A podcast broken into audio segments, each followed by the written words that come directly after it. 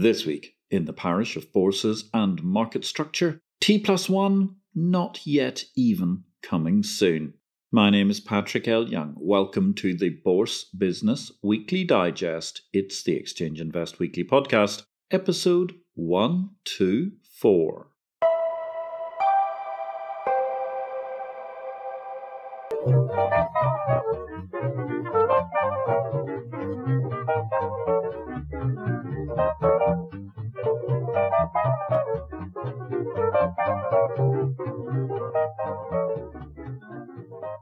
Good day, ladies and gentlemen. This is a very brief reduction of highlights amongst the key headlines from the week in market structure. All the analysis of the many events over the course of the last seven days and those happenings and analysis thereof can be found in Exchange Invest's daily subscriber newsletter, the unique guide to the bourse business sent daily to your inbox. More details at exchangeinvest.com.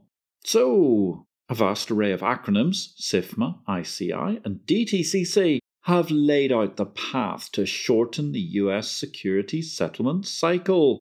In other words, we're looking at T plus 1 within T plus 943 days. In new markets this week, it was a busy week for new markets in the parish. All the information was in Exchange Invest Daily, the newsletter no person can afford to be without in capital markets and market structure. For the sake of this podcast, let's look at one edited highlight. NG Clearing is set to launch and indeed has launched by the time you listen to this podcast on December the 9th. The launch of NG Clearing precedes the trading of the first exchange traded derivatives in the Nigerian capital market. Exciting times in Abuja. In deal news this week, IG Group are selling two of their trading platforms in the United States of America Nadex and Small Exchange for $216 million to Crypto.com. The Bahrain Bourse, they're planning to list their Bahrain exchange next year. Coinbase has acquired the wallet firm BRD and also bought Unbound Security in Israel. Fascinatingly, the London Stock Exchange Group, despite currently suffering indigestion from its acquisition of Refinitiv, paid $340 million this week to acquire Quantile Group at an exotic multiple for the business chaired by a recently retired member of the board of LSEG itself. Elsewhere, the EBRD they're considering increasing their equity stake or at least buying more shares as the Zagreb Stock Exchange goes through a capital raising, leaving the EBRD probably holding still around and about 5% in the Croatian bourse. Don't forget, ladies and gentlemen, you can still pick up a copy of Victory or Death Blockchain, Cryptocurrency, and the FinTech World. Something you can read during what looks like could be a new Christmas lockdown. Let's hope not, as Omicron turns out to be a bit of a bust. But anyway, if you're looking for some reading this Christmas, Victory or Death is published by DV Books and is distributed by Ingram Worldwide. While you're waiting for your copy of Victory or Death to arrive, check out our live stream. This week we had an epic discussion all about technology with Tirana Deriati, a new source of the low code, arguably even no code, well, certainly a very, very differently coded environment for financial market infrastructure with the CEO of Vermiculus Technology. You can catch the next live edition where we're going to have serial exchange entrepreneur Jos Schmitt of Aequitas NEO on the show. That's coming at Tuesday, 6 pm London, 1 pm New York time. The IPO Vid live show is live on Facebook, YouTube, and LinkedIn. You can catch the back episodes on all of those channels, for example, via YouTube at IPO vid. Exchange Invest is the daily must read by the most influential figures operating the world's best markets. We invite you to join the exclusive group of bourse bosses and other C suite executives who make Exchange Invest the exchange of information, their daily business intelligence guide to markets the world over. Exchange Invest is available to subscribers at 200 US dollars per user per year or currency equivalent. You can get more details at exchangeinvest.com or email me, patrick at derivativesvision.com. In Cryptoland, the Norwegian Block Exchange is going to become the first Nordic crypto platform to list on Euronext. Singapore suspended a crypto exchange KBIT as a result of an intriguing spat where it appears that they have listed a token related to a K pop band which did not have their authorization. BTS have broken back and complained rather vociferously to the point where the Singaporean authorities have actually closed the exchange down. Binance, they're working to set up a UK arm after withdrawing, it seems, a regulatory application in the city state of Singapore. They're hiring in the UK and apparently planning to seek FCA approval for a launch. That's just months after the UK's Financial Conduct Authority said Binance should not be operating in the country. Will the FCA see past Binance's past action as disingenuous, or will they perceive a Damascene conversion to regulated probity? One sad piece of news this week the troubled Australian exchange My Crypto Wallet has bitten the dust after a barrage of complaints, taking with it, alas, a considerable amount of customer money. Sir Paul Marshall, he issued a cri de coeur this week ahead of the London listings review. He reckoned London was in a bad place for listing. His opinion piece in the Financial Times was headlined London is becoming the Jurassic Park of stock exchanges. Brutal stuff. Indeed, for all the innovation by Aquis, Cboe, and LSE, the latter especially in secondary markets, there's more than a whiff of imperial decay surrounding the LSEG, not helped by their big deal obsession, which has left the CEO out of his depth, Dave, and the group he nominally oversees exposed. That said, there's a big blob bereft of vision issue too. The UK, after 11 years of conservative by name, producing socialism by nature via hey big spender government, Britain's at an impasse. An inflection point would be welcome, but that means an outbreak of government, which appears unlikely. Very interesting piece of news this week Kin & Carta plc. They became the first B Corp certified business listed on the London Stock Exchange. Elsewhere, there was a listing review finally this week, the FCA confirming the new listing rules to boost growth and innovation on UK stock markets. Various things have gone up, but one thing that's gone down is the free float from 25% to 10%, with the dual class share revolution surely now complete, back on the agenda essentially everywhere worldwide. China's FX regulatory body, they're forming a yuan futures trading pilot, which looks interesting, and ICE this week, they published the contract rules and procedures and crude oil quality specification for their exciting new Midland WTI American Gulf Coast futures contract. That's fascinating. It's in some ways a rebranding of their Permian WTI futures contract, but effectively it ends up becoming the mega contract we first discussed as a fascinating new divergence away from the narrowly focused and flawed CME Cushing WTI in Exchange Invest issue 2082 earlier this year, when Continental Resources and Magellan have come together to create a unified basis via ICE for a futures contract.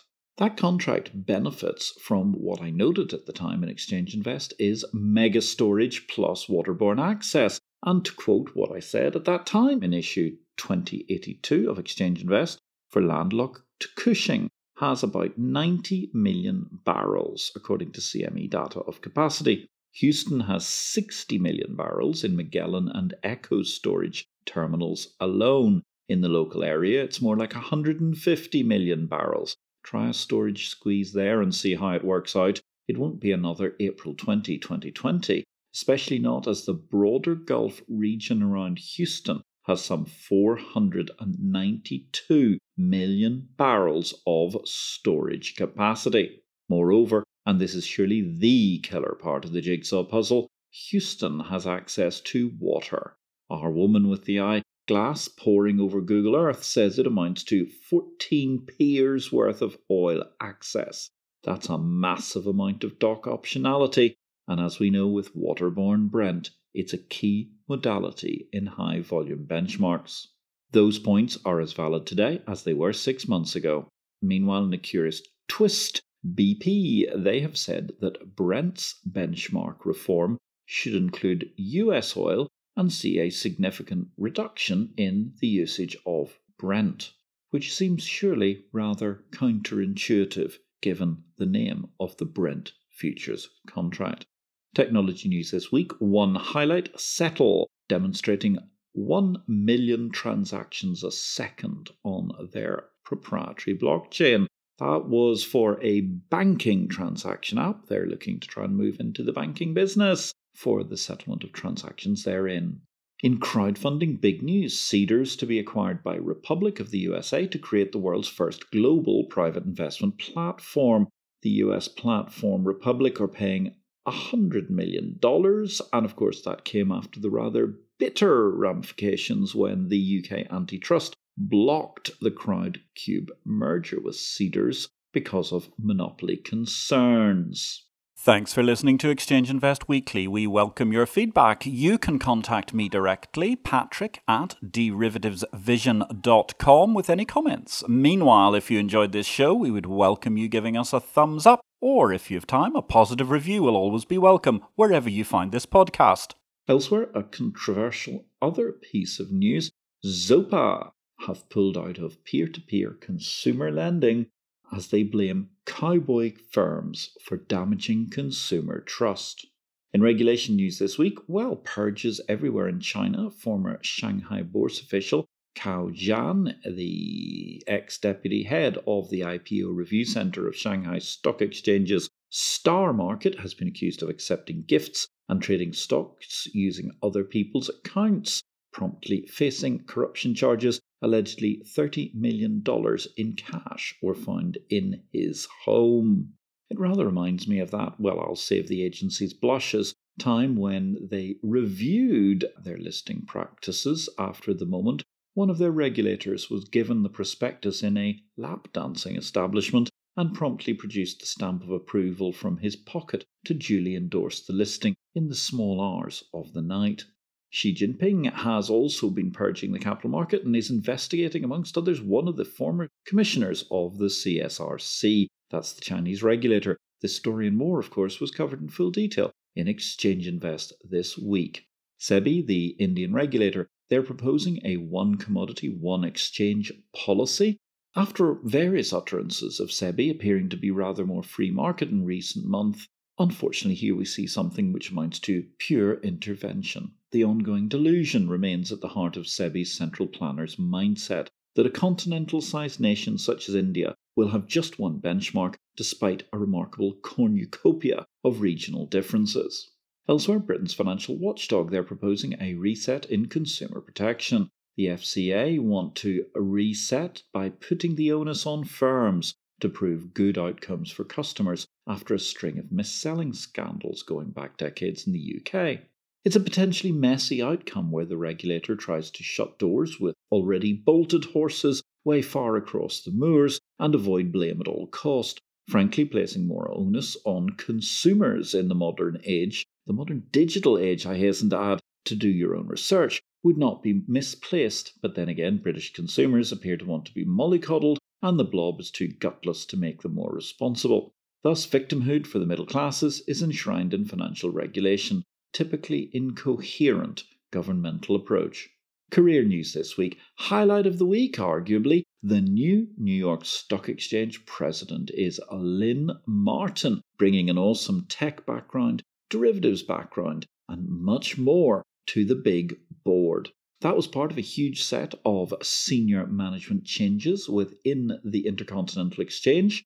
Lynn Martin stepping up to run the NYSE. Of course, she was a fabulous IPO vid guest a few months back. ICE Bonds growing the portfolio trade was the topic of discussion there. You can catch that in our archive at youtube.com IPO slash vid. Lynn exemplifies the strong correlation between career advancement and corporate expansion that is, she's a reader of Exchange Invest.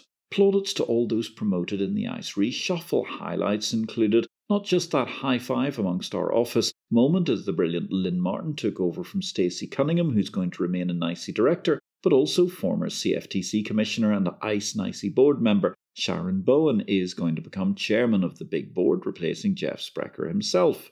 Moreover, there's been some exciting movements. Uh, Mark Wassersug, the ICE Chief Operating Officer, is going to transform to Chief Information Officer, working closely with Mayur Kapani, the Chief Technology Officer of ICE, while Stuart Williams will be stepping up to the plate as Chief Operating Officer as ICE, reporting to the ICE President Ben Jackson. Stuart's going to be remaining in place as President of ICE Futures Europe until a successor is identified and in place.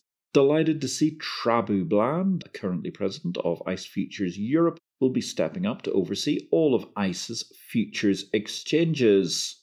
That's just a flavour of the many things that have been happening within the series of fascinating moves in the ICE group, and it's delight to see the likes of Stuart Williams, Trabue Bland, and Chris Edmonds, to name but three, all adding to their already stellar career paths, and of course that highlight the addition of a dynamic and wonderful new president of the New York Stock Exchange in Lynn Martin. And that brings us to Big World, ladies and gentlemen. Headline this week in Fortune magazine nearly two thirds of Generation Z think they'll become crypto millionaires. In other signs, this could be a bull market approaching the peak of an economic cycle. Miniskirts are big in fashion news as a result of miniskirts being very, very short indeed. Is hemline theory in the age of crypto still relevant? And on that mysterious and magnificent note, ladies and gentlemen, my name is Patrick L. Young, publisher of the Exchange Invest Daily newsletter and executive director at Valerium, a blockchain company. I wish you a great week in blockchain, life, and markets.